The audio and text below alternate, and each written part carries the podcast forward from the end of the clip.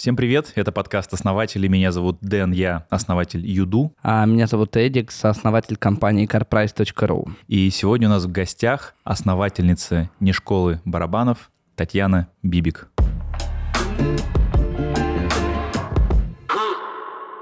У меня в жизни вот как задумаешь, так и случается. Я сильно в это верю. И в девятом классе я решила, что я буду предпринимателем, потому что я хотела много денег всегда и знала, и подумала, что у предпринимателей их больше всего. И поэтому я смотрела уже тогда, кстати, училась, я смотрела Довганя, который говорил, у вас два варианта, как стать предпринимателем. Первый — это вы человек-продукт, ну вот играете на барабанах, печете пироги, у вас есть талант. Я думаю, так, талантов у меня нету, это не мой вариант. Говорит, второй — это вы просто будете очень много работать, впахивать, и вам кто-то отдаст э, потом долю, потому что вы станете незаменимым. Я думаю, вот это мой вариант, я могу много работать. Я работала с 12 лет, так или иначе, там много училась и прочее. И все, я начала очень много работать.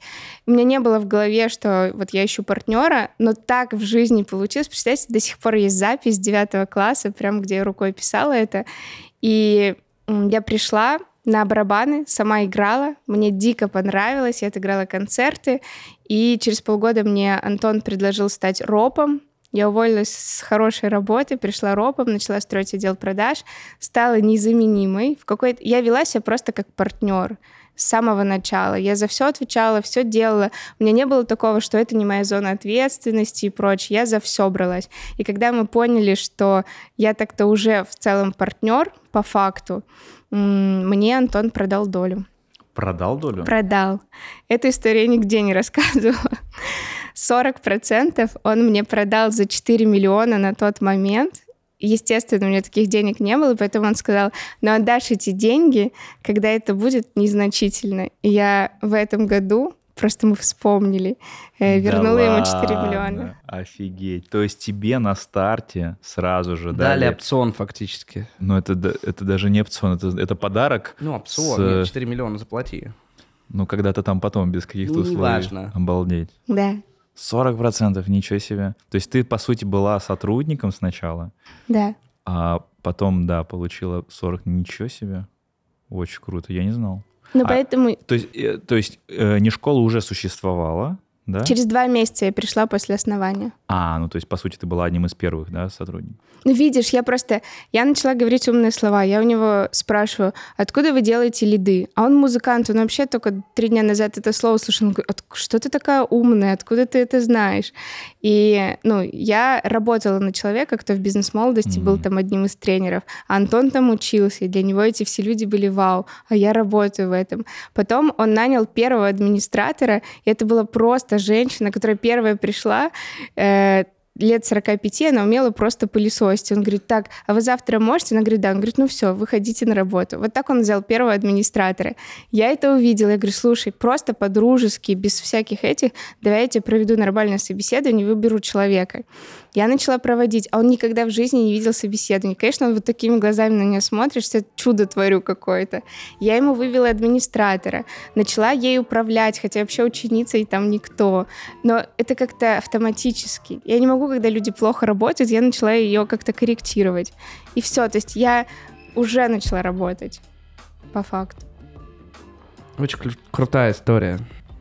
И поэтому, когда люди приходят и говорят, вы дайте мне сначала много денег, а потом я что-нибудь сделаю, я вообще такое ну, не, не воспринимаю. Сначала ты делаешь, делаешь много, и даже не думаешь э, о чем-то другом, и потом тебе, тебя всегда вознаградят.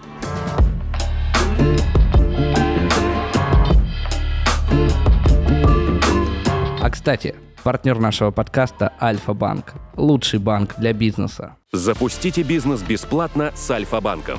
Регистрация и расчетный счет. Сайт или интернет-магазин для онлайн-продаж. И выгодный эквайринг, чтобы принимать платежи онлайн. Альфа-Банк. Лучший банк для бизнеса.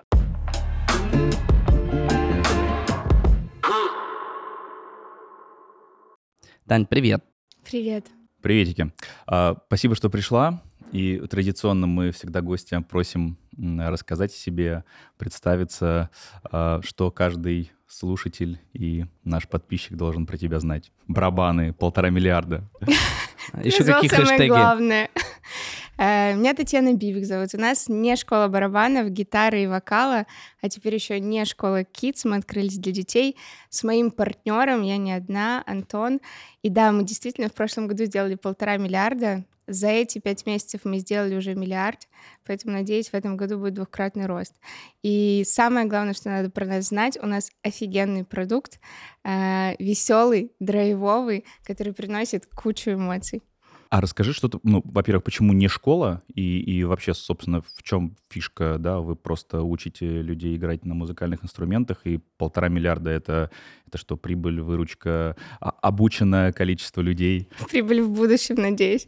А, Почему не школа? Потому что мы учим нестандартно, мы не учим скучно, когда, когда тебе нужно 10 часов сидеть просто за стулом ровно и что-то тренировать. Люди приходят и с первого занятия играют свои песни с гитаристом, то есть ты играешь сразу Нирвану, Металлику, Зверей, там, Бузову, все, что ты любишь, э, это сразу же на первом занятии получается. И через Мгм. полгода ты играешь на концерте. У тебя профессиональный музыкант, ты, ты сидишь за установкой, свет, толпа людей, ты там потом прыгаешь, в нем тебе остается видео и так далее. Это не школа, это не стандартный подход, и поэтому мы так называемся. Плюс нас жестко хейтят музыканты, сейчас уже поменьше, как раз за то, что нельзя так учить, нужно год сначала на стуле тренироваться, на пэде, а потом только садиться за установку. А, полтора миллиарда — это выручка всей сети. У нас франшизная сетка, включая всех наших франчайзи. То есть это суммарный объем продаж Да. всех ваших партнеров. Да, за год. И плюс у вас тоже есть еще свои школы, как у Да. управляющей компании. Так, слушай, а вот вопрос. Я обычно всегда Эдика отправляю в бизнесы наших гостей. Вот в прошлый раз он э, закоммитился, чтобы вот триатлоном заниматься вместе с Владимиром Не Волошиным. было такого. То есть, смотри, получается, вот если Эдика мы отправляем учиться на барабанах, что он прям после первого занятия уже сможет играть с музыкантами? Да, да. В смысле, после, прям на первом. На первом. под- это а прямо как на это работает? занятии. Смотри, ты приходишь, ты учишь базовые ритмы, базовые брейки. Мы просто объясняем это очень простым языком, с шутками. У нас мемы вшиты в презентацию, прям для того, чтобы преподаватель э, ну, максимально шел по структуре, всегда было одинаковое занятие. И в конце, последние полчаса, э, ты играешь уже прям песни вместе с гитаристом. Понятно, что это базовый, в первую очередь, ритм, базовые брейки, но ты уже их играешь. Мгм. Я просто почему спрашиваю? Я как человек, не закончивший музыкальную школу, а, но я несколько лет учился. Потом я, на, я даже иг- играл, у меня в школе была своя рок-группа, а, я играл на гитаре и на барабанах, и еще пел. А, но вот у меня воспоминания, что ты учишь и сольфеджио, и там у тебя хоровое пение, в общем, много-много всего, и только спустя несколько лет ты можешь сесть уже в составе какого-то там ансамбля или оркестра и начинать играть. И то сначала такой-то аккомпанемент будет, а у вас, получается, вы немножко хакнули систему, да, и я сразу могу прийти и начать уже, уже даже видео могу сделать, да? Конечно, взрослым людям это не нужно. У тебя же нету цели, когда тебе 30, 40 или 73 года. Вот у нас приходил человек, что ему три года еще учить сольфеджио, потом только э, играть на барабанах. Нет, конечно, это не... э, ты не становишься профессионалом после этого. Есть ребята, там 5%, которые углубляются, и мы им это тоже даем, и они могут играть и в группах, и прочее. Но базово люди приходят кайфануть, и мы этот кайф им даем.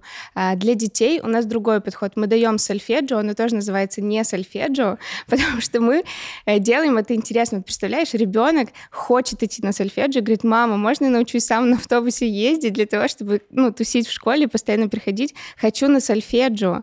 Вот дети в нашей школе говорят, хочу на Я, сольфеджио. я не верю. Потому что у нас, тебе надо посмотреть, что мы делаем. Представляешь, ребенок приходит, у него комиксы, нарисованные нами. Он открывает, собирает наклейки после каждого занятия, у него там определенный трек, у него супергерои везде. Он во время урока сольфеджио тоже э, выполняет всякие задания с супергероями, запускает самолетики, ищет там нотки и прочее. То есть это все можно делать интересно. Точно так же, как и бизнес. Тебе же не нужно идти обязательно в Сколково, простите меня, Сколково, и пять лет учиться там для того, чтобы запустить бизнес. Мир поменялся, он быстрее, он другой. А вот давай перейдем тогда к вопросу, что нужно, чтобы запустить вашу школу. Э, Хороший вопрос. Нужно уметь очень много работать. Это плохая Ну, то есть новость. не- а простой человек не может просто прийти и сказать, вот коробочка, вот сюда в розетку втыкаю э, установку и все. И где, где мои лиды, где, где прибыль? А, а можно еще, давай, чтобы мы перед переходом к, к партнерству и к франшизам, а расскажи, вот э, вы развиваетесь как франшизы, да, то есть, э, Мгм. ну, основное количество этих партнеров — это ребята, которых, ну, это может быть у кого-то первый бизнес, у кого-то не первый бизнес, которые пришли к вам и начинают с вами сотрудничать. Вот Мгм. для меня, как для потенциального а, франчизи, а, что я могу а, вместе с вашей франшизой получить в плане бизнес-показателей? Если ты приходишь к нам, ты получаешь абсолютно все по шагам. То есть начинается с того, что инвестиции. 70% наших партнеров приходят вообще без денег. Э, У нас э, часто спрашивают, какой нужен опыт. У нас э, партнер лесничий в Тамбове, бывший, который зарабатывал 15 тысяч рублей. Он работал лесничим три года, пришел к нам, открыл франшизу, э, сделал больше миллиона выручки в Тамбове, открыл сейчас не школу гитары. У нас парень, который пришел из армии. У нас электрик в Подольске, э, тоже делал большие выручки, через полтора года примерно продал школу за хорошие деньги, ну там и так далее. То есть опыта не нужно, но э, должны быть другие критерии. Ты должен быть супер трудолюбивым. Зачем? Чтобы сделать все по шагам, что мы говорим. Они приходят, привлекают инвестиции тоже по шагам. Э, Плюс у нас есть список инвесторов, которые хотят инвестировать, они с ними договариваются. Дальше идут, ищут помещения, мы вместе с ними отсматриваем. У нас утром, вечером отчеты. То есть в каком-то смысле на старте они как сотрудники или как в армии. Просто вот все по шагам делают. Мы рассказываем, откуда брать клиентов, лидов, а, как продавать. У нас есть там специальное обучение на каждый процесс. И самое главное, о чем партнеры говорят, это просто очень сложно, очень много нужно работать. Но если ты это делаешь, то все получается. А сколько партнеров? Сейчас больше 100, я точно количество не скажу, потому что школ у нас 200 плюс, но у многих уже по 2, 3, 5 школ. 200 школ, больше 100 партнеров. А примерное количество учеников в год, которое проходит через вас? Эм, В месяц 20-25 тысяч сейчас. Соответственно, умножить на 12. Сколько это? Больше ну, 250 тысяч где-то Ну, так. скорее всего, одни и те же люди ходят. Ну, то есть там Ну да, конечно. Каждый высокий. месяц мы не, я это не замеряю новые, а в среднем 20-25 тысяч посещают занятия. А что замеряешь? Вот на что ты каждый день как собственник большой компании смотришь? У меня есть отчет каждый день по выручке всей сети, и это главная моя метрика ключевая. А Дальше уже идут все воронки, средние конверсии в продажу, во встречу, среднее количество лидов, эм, средний индекс группы у нас есть такой показатель специальный, прибыль партнера. И самый главный показатель, когда мы запустили франшизу, была прибыль. Но ее мы в конце месяца всегда смотрим, сколько в среднем партнер зарабатывает. А какая в среднем по сети? Сейчас 270 тысяч рублей. Это включая маленькие, большие все. Это прибыль с одной школы Да. ежемесячно, которую партнер э, или инвестор, да, как, как дивиденды, может себе выводить. Мгм. Это уже за вычетом ваших э, Роялти комиссий? всего, за вычетом вообще всего. Вот прям на руки. Мгм. А сколько вот надо денег, чтобы запустить э, одну школу? От двух с половиной до трех миллионов взрослые и где-то 4-7 миллионов детская. Так, подожди, и 250 тысяч — это прибыль там? Это среднее. Ну, то есть большинство зарабатывают побольше, но есть маленькие города, то есть 2,5 миллиона — это в маленький город. М. Ты вкладываешь в маленькую школу, где один класс будет примерно. Так, э- Эдик, ты у нас про, про цифры, что там получается? Ну, Типа за год можно окупиться. За год можно Ну, окупиться. Опять там средние цифры такое и параметр, знаешь, как это. У кого-то очень хорошо, у кого-то так себе. Ну, я так понимаю, что Я могу в год, процентах полтора, соотношение сказать. Да, 6-полтора года, 6 месяцев-полтора года — это вот такой разброс окупаемости. экспрессия. Нормально, А мы это нормально. оставим? Тань, попила? По- Подлей водички. Это экспрессия, это эмоциональная женская, понимаешь? Отличие от мужского бизнеса. Да. Ну, можешь в следующий раз Эдику куда-нибудь плеснуть, чтобы мы... Маленький скандальчик нам не хватает у нас. У нас все слишком дружелюбно происходит. Так, Эдик, давай хоть каверзный вопрос тогда спроси про, про цифры. Слушай, ну нет, у меня пока каверзных вопросов нет. Я хотел спросить, а какая конверсия из заявок на вашу франшизу в одобрение? Ну, потому что я не верю, что вы всех подряд берете. Э, Мы одобряем в среднем 1% из тех, кто оставили заявки. Из тех, кто до нас дошли и кто готовы купить, мы одобряем в среднем 20%, максимум 30%. Такое редко бывает, но бывает. Да, мы не одобряем всех. Мгм. То есть, условно, вот лесничий, вот он попал в 1% э, людей, которые, видимо, как-то проявили Да. себя, показали свои навыки Мгм. на старте. Так, окей, а какая выживаемость из этих ребят? В В среднем 85% у нас остаются в партнерах, и примерно 15% на каком-то этапе сбегают э, или успешно продают школу, одно из двух. А еще больше контента с основателями в нашем сообществе ВКонтакте. Подписывайтесь. Слушай, а все-таки про цифры. А, а сколько лет бизнесу? Э, Семь с половиной уже. Семь с половиной, полтора миллиарда оборот в прошлом году, и вы, э, ты говорила, что вы растете, вы удваиваетесь каждый Да. год, да? Кроме прошлого. Кроме, а в прошлом году? Ну вот было полтора миллиарда, а до этого ярд. А, миллиард. А в этом году сколько будет? Я надеюсь, что три.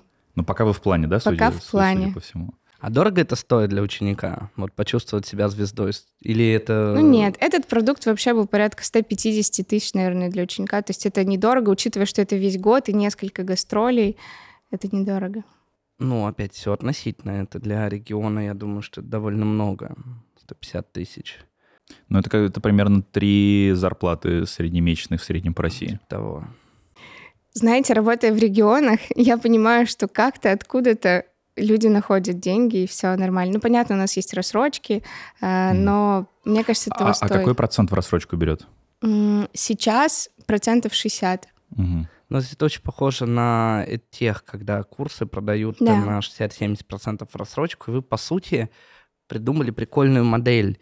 Вы на старый рынок натянули модели теха, ну, со всеми ее цифрами, воронками, показателями, запусками и так далее, и так далее. Просто сделали такой оффлайн гибрид э, теха на базе музыки. И- Так и есть. Прикольно. При этом можно не быть самому музыкантом. Слушай, а Не вот нужно. расскажи, а, а почему барабан это вообще, ну, опять же, для меня, как для человека, который э, играл и занимался, ну, вот, например, гитара у меня была с детства дома, и меня там еще там папа и старший брат учили, но ударную установку, акустическую особенно, дома точно не поставить. И кажется, это супер неочевидный инструмент, с которого, ну, я бы, например, начал э, запускать школу. Ну, в этом и суть. Ты можешь на гитаре играть дома, и тебя может научить папа, брат и кто-нибудь еще. А барабаны? Где Ну, не учить? Барабан очевидно. дома не поставишь. Да, в Но этом это же ходить куда-то. Это же не очевидно даже, ну, почему, ну, почему барабаны? А Как, как, как, как вообще продать эту идею? Ну, изначально почему мы открыли? Потому что у меня э, партнер, он барабанщик, он заканчивал консерваторию и прочее, и он пошел на бизнес-курсы, ему говорят, открывай бизнес. Э, и как бы просто очевидно, что надо открыть школу барабанов, потому что он это М. умеет делать. Это изначально было. Мы заходили на пустой рынок, и до сих пор он Мгм. достаточно пустой в этом плане. Ну, кстати, я вот э, хочу своим опытом поделиться. А, барабан — это музыкальный инструмент, который э, формирует больше всего новых нейронных связей Да. из всех музыкальных инструментов. Потому что э, ну, во время игры у тебя задействованы абсолютно все конечности, притом ты можешь еще и, и головой трясти, и голос. То есть и, и так как это самый, ну, по сути, сердце, да, любого, а, любого ансамбля, потому что как бы, ты даешь ритм, и все... Если барабанщик сбивается, то и, и бас-гитарист сбивается, то все остальные сбиваются. И м, почему я в свое время, когда в детстве играл, и несколько лет назад я тоже пошел учиться в девятнадцатом году э, в классическую школу барабанов. Я там играл с, с тренером, с репетитором. И вот когда ты играешь, ты находишься в таком невероятном потоке, то есть ты ни о чем думать не можешь вообще, потому что у тебя Это мозг невозможно. задействует абсолютно как будто бы всю твою оперативную память, да, для того, чтобы там отправлять сигналы и вот эта вот мелкая моторика, и плюс это клево кардио, потому что отыграв там несколько сетов, особенно под какой-нибудь там э, панк-музыку, да, либо, либо рок-музыку, ты просто как в зале, как после беговой дорожки, и вот ты отыгрываешь, и вот у меня в какой-то момент ощущение появлялось, как будто крылья за спиной, то есть настолько сильно вот такой гормональный всплеск, особенно когда получилось. А Так потом ты есть. задаешь вопрос, почему не школа барабанов? Да. Так вот я Ну, это как бы понимаю. продают эмоции, Нет, это- музыки там нет. Есть два аспекта, сейчас отвечу здесь. Первое, изначально человек приходит просто потому, что интересненько, прикольно, и надо как-то провести вечер, и 95% людей, кто приходит, не собираются покупать. То есть они идут за компанию или просто посмотреть. И еще потому, что в детстве давно мечтали играть в группе, все об этом мечтали рано Мгм. или поздно. Второе, когда они приходят на занятия и чувствуют все то, что ты рассказал, потому что после пробного урока у тебя реально всплеск сумасшедший, Мгм. то, конечно, они покупают, потому что, ну, как от этого Мгм. отказываться? Я нормально и продал, зачем? да?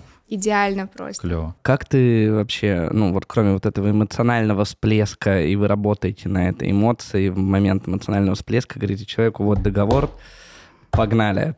А как, какие еще есть э, ну, такие особенности этого бизнеса с точки зрения воронки? С чем вам приходилось сталкиваться? Там мало лидов, не понимают, что это такое, не понимают, чего они хотят. Какие еще особенности есть в продажах? такой Расскажу. услуги? На самом деле у нас очень сложная воронка. Не просто так мы одни на рынке. Это же в целом странно. Нет ни одной школы, где больше, по-моему, 10-15 точек. Это максимум за все годы.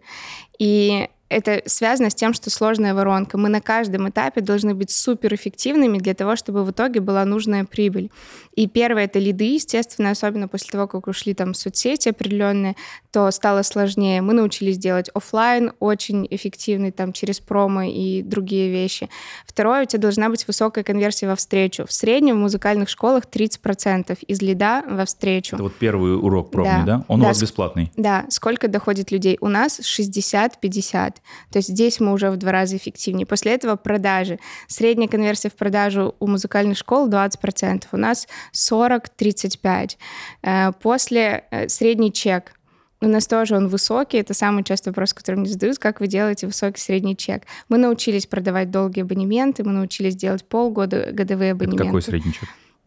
Ну вот в московской школе сейчас у нас 70 тысяч, 65. Э, В регионах, понятно, поменьше, 35. Но это тоже ну, немало. А зачем тебе, как предпринимателю, весь этот бизнес? Ну, то есть ты описываешь боль, слезы под а, партнеров, но немножко не рассказываешь пока еще про себя. Про Тебе свои зачем? слезы. Да, свои слезы, свой пот. Во- Вот вам-то с Антоном это зачем все? Полтора лерда есть, дальше что? Зачем? Хороший вопрос. Я в какой-то момент словила жесткую апатию из-за этого. Два года назад у меня был период, когда я лежала на кровати и просто не могла встать. У меня еда была в кровати, сериал был с утра до ночи в кровати. Я реально не могла физически просто встать. Настолько я потеряла смысл того, что мы делали, потому что у меня было две цели. Первая, ну, когда я весь бизнес начинала, понятно, я начинала его ради денег, и мне дико нравился продукт. Вот было две причины. И было две цели. Первая — купить квартиру, потому что мама когда-то говорила, что это обязательно. И вторая — это розовая мечта, когда я лежу на пляже, ничего не делаю и не работаю, и у меня вот все само как-то. И у меня было две мечты, и они исполнились. У меня отстроилась команда, я могла не работать, и я такая, и что теперь? Ну, то есть, с одной стороны, ты чувствуешь на недолгий промежуток времени радость, а потом у тебя опустошение, и я словила жесткую апатию. После этого, когда я выходила из всего этого периода, я поняла одно. Когда у тебя достаточно денег, ты закрыл потребности. Я работаю, потому что не могу не работать. Мне интересно решать сложные задачи, мне интересно выходить на новый уровень, мне интересно, а что дальше? Потому что каждый раз ты с чем-то новым сталкиваешься, каждый раз это новый уровень сложности. Я поняла, что я по типажу не могу не делать. У девочек еще есть такая, вы не знаете, но у девочек есть всегда качели, потому что у нас есть выбор, и ты каждый раз думаешь, блин, зачем это мне все? Я могу быть содержанкой. Денис, мы с тобой тоже можем быть неплохими такими э, бизнес-экскорт. Но в итоге ты понимаешь просто, что ты... Ну, у меня пока один ответ. Я не могу сказать, что это какая-то дикая миссия. Конечно, я обожаю то, что мы делаем. Мы хотим перевернуть рынок детского образования, чтобы он стал совершенно другим, дети кайфовали и прочее. Но если честно, главное, я не могу не делать. Вот это главный пока ответ. Ну, ты можешь что-то другое делать. Почему ж барабан это? Можно же много чего делать. Здесь есть несколько ответов. Первое, э, я понимаю, что если я начну что-то новое, ну, я как бы сделаю шаг назад все равно. Да, это будет по-другому, но дойти до этих объемов и уровня там вопросов, которые я сейчас решаю, ну, хотя бы три года точно понадобится. Так, ну подожди, мы, мы знаем, что ты и привлекал инвестиции, притом Мгм. и, насколько я понимаю, и в бизнес, и был cash-out. Мгм. То есть у вас... э, Только cash-out. А, только кэшаут Да. был. То есть вы вообще не привлекали инвестиции, разу. весь рост до вот, там, полутора миллиардов, это все, что было начато в свое время на свои деньги. И в прошлом году вы сделали сделку. В по- этом. В этом году. Мгм. А можешь рассказать про нее что-нибудь нам? Э, Мы продали небольшой процент стратегическому инвестору, Наверное, это все, что я могу рассказать. А какой процент? Ну, очень маленький. Ну, сколько? Но один процент мы продали. Один процент? Да. А зачем вам И еще 1%? немножко обратный вестинг, ну, как раз за работу, грубо говоря. А, так, а, а зачем это было сделано? То есть просто... У нас есть некоторые задачи. Мы поняли, что самое главное — это мозги. Если есть сильные, классные люди, которые готовы мозгами участвовать в, то- в твоем бизнесе, они заинтересованы не просто потому, что вы дружите и там, или они проконсультировали тебя один раз, то есть вероятность расти больше, дальше лучше. А, ну то есть это был, получается, все-таки не совсем стратегическая инвестиция, а некий smart money, который вы получили, чтобы взять какого-то сильного партнера а, и, ну, и, и еще немножко денег вытащить, да? Ну, просто приятно. То есть дивиди- дивидендов э, как бы это хорошо, но по чуть-чуть каждый месяц тут можно сразу, да, побольше. Подожди, по чуть-чуть каждый месяц. А какой порядок цифр там дивидендов каждый месяц, чтобы у Дениса слово по чуть-чуть развеялось? Мне нравится по чуть-чуть. В целом, с- смотря с чем сравнивать, просто понимаете? На Ну, вот, ну, пентхаус ты в пока чем не меряешь хватает. прибыль месячную компании? Там, сумочками, машинами, квартирами. Вот. Дав- Давай такой Квартирами порядок. можно. Ну, давай зацепиться что-нибудь. Вот, вот что ты себе смогла позволить э, там из каких-то твоих э, С желаний? месячной прибыли, Денис. Давай месячную прибыль раскопаем. Ну, Порш я купила. Так, С месячной прибыли. Porsche. Хватит? Но тогда это еще было не с месячной. Ну, подкопить немножко но в целом да? хватит. Так, понятно.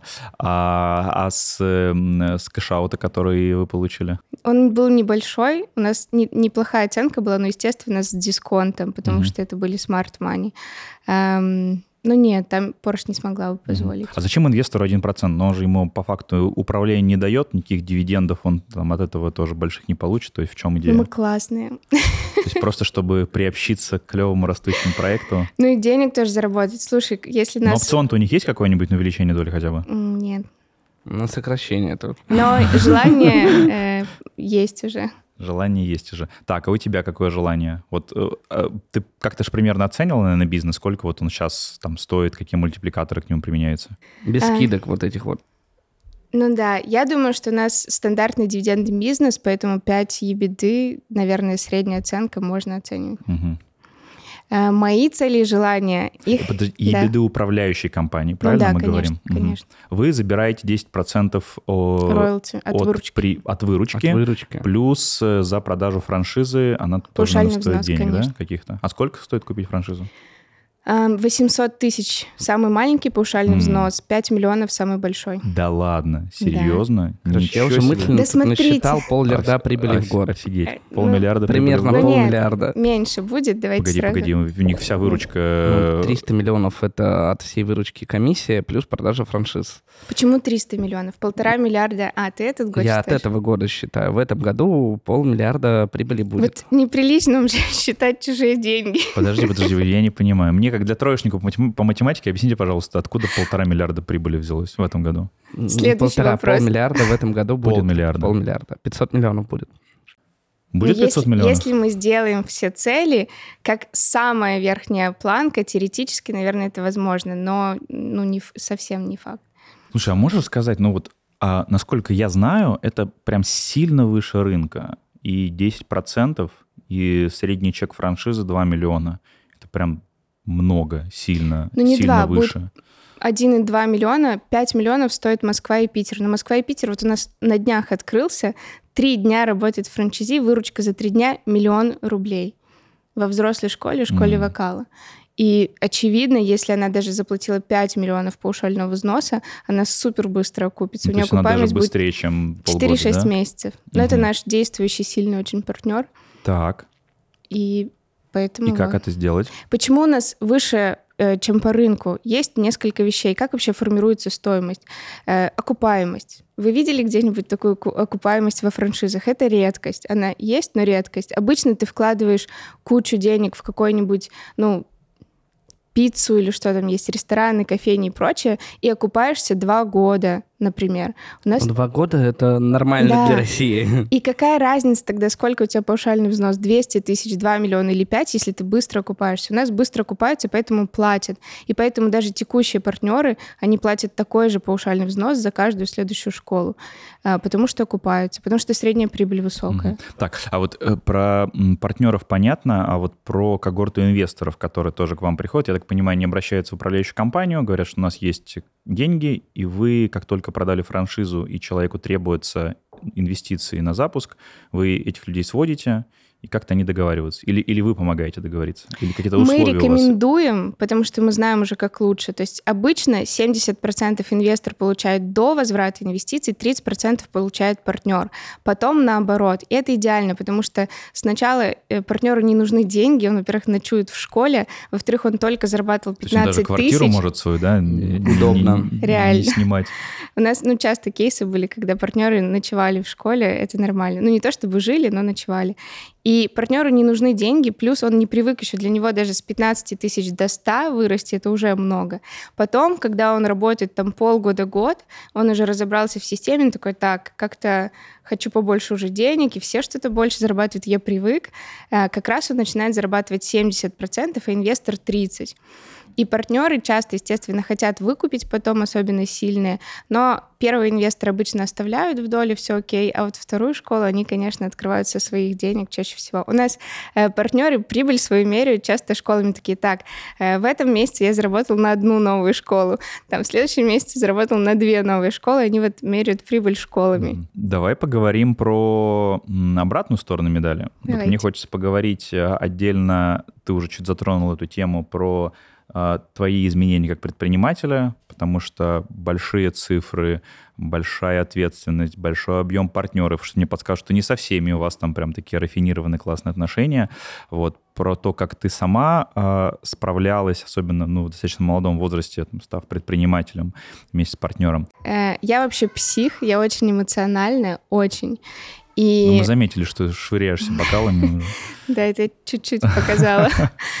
Э, И я, во-первых, очень сложно переживала стрессы. Мы там на полгода ездила в Питер нанимать администратора, и мы только учились вообще этому процессу. Я просто приходила, каждый день плакала, потому что я с утра до ночи в школе работаю как администратор, параллельно нанимаю преподавателей, обучаю и так далее, пытаюсь их найти. У меня не получается. Я реально там с 10 утра до часу ночи, и так каждый день полгода, и до этого еще там полгода работать. Поэтому было дико сложно, иногда физически, там, не знаю, температура 38-39, я все равно иду, э, могу там полчаса в кабинете просто барабаны завернуться в плед, поспать, просыпаюсь, продажи, но и это было реально сложно. Но плюс я была молодая, и я не а видела ничего прям другого. старая. Ну, по сравнению с 23 годами, да, постарше.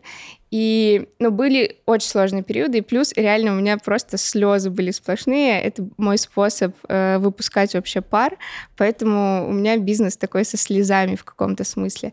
Но и плюс я срывалась на сотрудников. Естественно, я эмоционально всем давала обратную связь.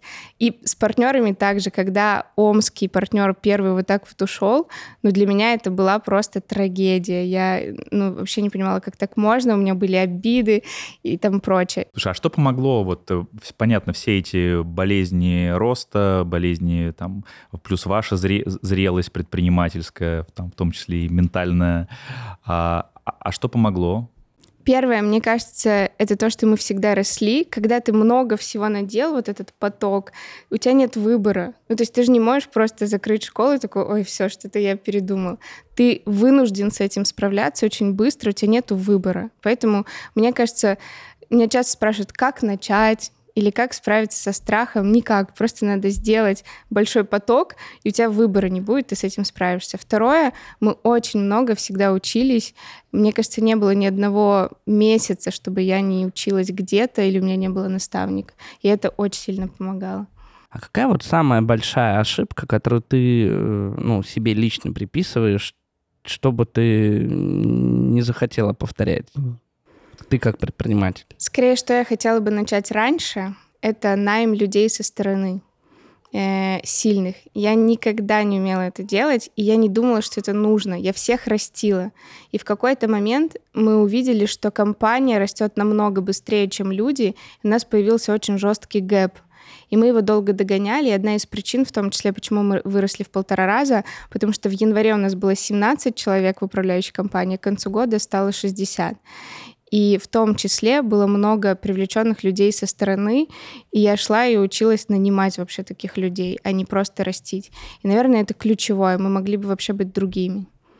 Если бы вы раньше начали нанимать более опытных Зрелых, сотрудников. да, опытных людей со стороны. А давай еще накидаем каких-то полезных советов предпринимателям, которые вот там находятся на стадии там 3-2-3 года назад, то есть у них растущий бизнес, или они только запускают его. Вот какие еще парочку советов ты бы дала? Первый совет ты уже озвучила, нанимать сильных людей как можно раньше в команду. Что еще? Второе — это всегда делать большой входящий поток и не бояться для того, чтобы... Точнее, бояться и делать для того, чтобы расти. Потому что у меня здесь все благодаря партнеру в этом плане. Когда у нас было пять франшиз, я говорила, Антон, давай остановимся, так страшно. Причем они все очень хорошо зарабатывали, но все равно оказалось, это такой большой объем. И самое главное, мы продолжали.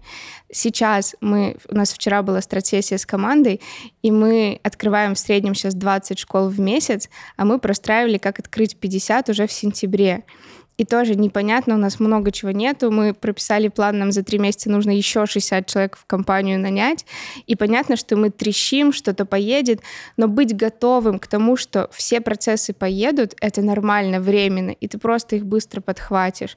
Вот, наверное, это второй совет, постоянно делать большой входящий поток, чтобы расти и личностно, и профессионально, ну и компания, чтобы росла. А третий совет?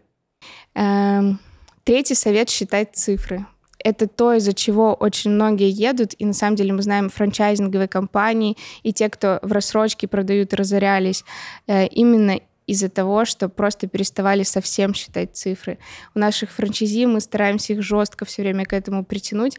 И были франчайзи, которые набрались, ну, один в семь школ, и он поехал просто из-за того, что не справился с цифрами, начал распродавать школы, продал все хорошо, но был очень опасный момент разорения. Поэтому третий совет — считать жестко, четко цифры. В общем, первое — это команда. Второе — это чтобы всегда был входящий поток Большой. больше, чем возможность его в моменте переживать. И только так ты начинаешь расти, да. И третье — это какая-то базовая финансовая грамотность. Я бы сказал, это наличие человека, либо партнера, либо хорошего финансового директора с клевым опытом, который посмотрит на всю эту конструкцию, поплачет немножко, скажет, ну, понятно, ребята. Нет, заставит тебя поплакать. Ну и учиться. Еще четвертый совет был от Дани, всегда учиться у лучших э, профессионалов, э, тех, кто уже прошел этот путь. Мы никогда не жалели денег. Вот зарабатывая миллион, мы могли миллион или два потратить на обучение и не думали никогда. Сейчас у нас тоже есть наставник из крупной компании, всем известный, интересный. Мы, не думая, заплатили, сколько он сказал сразу, просто потому что опыт. Расскажи какие-нибудь прикольные истории, что у вас происходит в комьюнити, какие-то, может быть, совсем э, там сногсшибательные, невероятные истории, которые происходили вот за, за все это время с клиентами, с, э, с, фран, с франчизи. Классная история. Мне вчера рассказали сотрудники, я не знала. А, мы отличаемся еще тем, что мы берем всех учиться. У нас нету такого, что у кого-то нету слуха, голоса, у всех есть. Даже а, меня возьмут. Да, вопрос развития, что ты с этим делаешь. Естественно, мы берем в том числе ребят с ДЦП, мы берем глухонемых. У нас, представляете, глухонемой полностью человек заигра... и э, слепой глухонемой играл на гитаре. Одновременно? На, да, все одновременно. Обалдеть. В Минске играл на концерте. И таких историй много, и мы, ну... А, все... а как ну, как-то специальный преподаватель это все Индивидуальный объяснит, преподаватель. У нас mm. есть отдельно тоже инструкция вообще, как с такими людьми что делать. Ну и культура школы такая, То есть, что нет к вам выбора. можно прийти человеку да. с такими ограничениями? Да, аутисты и... часто приходят, э, детки разные, не, взрослые. Я к тому, что и вы учите своих преподавателей а тоже, мне кажется, что там какая-то ну, квалификация требуется или какая-то экспертность. Здесь отдельно. две вещи. Честно, я не буду здесь врать, что у нас там психологи или кто-нибудь еще специально обучают. Нет. Потому что базово это культура. Первое, она у нас есть, и преподаватель старается для такого ученика, mm-hmm. это самое mm-hmm. главное. Второе, конечно, мы помогаем и рассказываем, что делать, когда такие особенности. Но обычно они и сами заинтересованы, как бы хотят помочь. Mm-hmm. И вот недавно мне очередную историю рассказали. В Волгограде девочка она на коляске, инвалид. Она позвонила в школу, думает, сейчас опять откажут, как и все остальные. Э, когда я скажу, она сказала, что делают наши ребята, у меня сразу мурашки пошли. Э, администратор выезжает за ней на специальной машине, привозит ее в школу, она начинает заниматься, она покупает абонемент. Через две недели они достраивают пандус, в школе для того, чтобы было ей удобнее добираться. Она играет на концерте, она занимается уже достаточно долго, продолжает, естественно, покупать. И она говорит, я 7 лет сидела дома и не выходила вообще. И ваша школа первое место, после которого я стала вообще почувствовала себя живой, mm-hmm. начала общаться, и где меня приняли, несмотря ни на какие мои особенности. Поэтому вот такие истории, это, конечно, mm-hmm. то, ради чего мы очень круто. Любим работать. А им отказывают, да? То есть им отказывают, обычно... конечно. Ты берешь mm-hmm. преподавателя, э, вот э, я собеседовала много лично на старте, и ты говоришь, там, ну, он работал в другой школе, mm-hmm. ты говоришь, а как вы, ну, там, продавали или отбирали вот первый пробный урок? Он говорит, ну, я отбирал, кто способен. Я говорю, что если люди не способны? Ну, конечно. Типа я выбираю тех, кто преподавателю, конечно, типа проще, проще кто будет. талантливый. Конечно, есть талант, расположенность. Мы наоборот, когда мы видим, что у кого-то сложно получается, все, как бы это наш челлендж сделать так, чтобы он играл на концерте. Но за это нас тоже хейтят, вы не поверите. Профессиональные типа, что вы музыканты. Все ради бабок, даже всех. Конечно, во-первых, ради денег, во-вторых, они приходят на наши концерты и такие, посмотрите, как он держит палочку, какой ужасный удар не поставленный, да эта школа ничему не учит. А человек сидит и через полгода, взрослый, играет, блин, на концерте песню, и да, конечно, у него не будет там какой-то супер поставленный удар, легкая рука, как у преподавателя через 10 лет. Но нас за это жестко хейтят.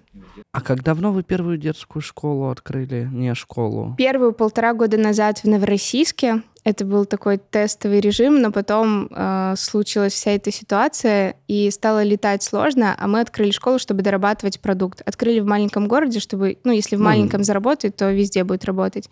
И поэтому пришлось открывать вторую тестовую школу, где такая лаборатория для доработки в Москве. Ее мы открыли три месяца назад, э, докрутили продукт и запустили но вы еще не имеете, получается, статистики по среднему LTV ребенка. Нет, мы надеемся, что там будет сильно выше, потому Тоже что... кажется, что будет выше. Пока на, по Новороссийску выше намного. Дети остаются, ходят постоянно, э, Я ходят сам часто. Я в школу ходил.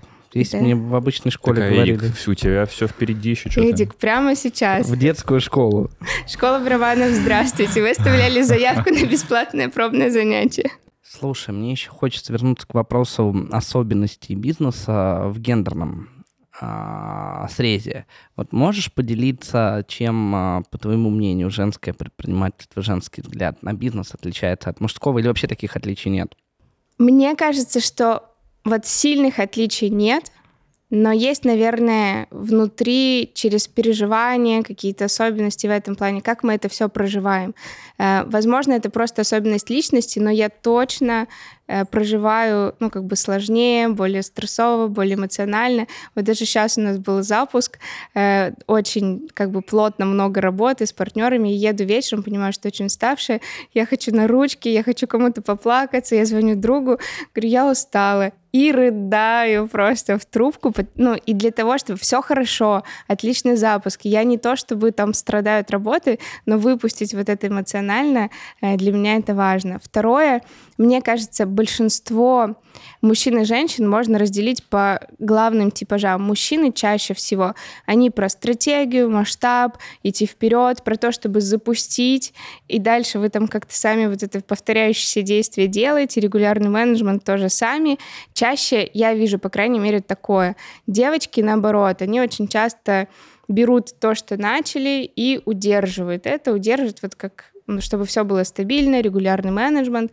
Самое, э, ну, у нас так с партнером тоже есть на текущий момент, и самые удачные у нас партнеры франчайзи — это именно пары.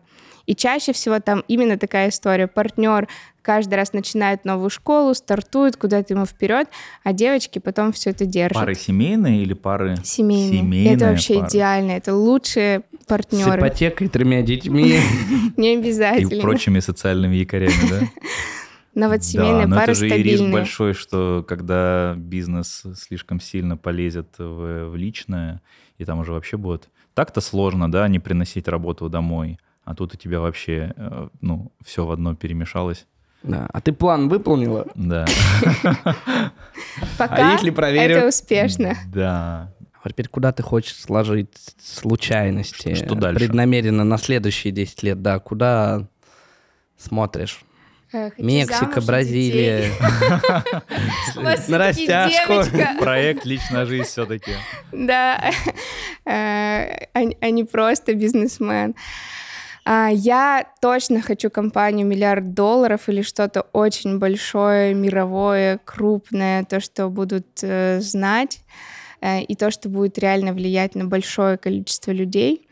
Я точно хочу много денег. Для меня это просто показатель того, что я делаю что-то правильно, и мы в правильную сторону движемся. Э, Я хочу популярности, причем в первую очередь бренда.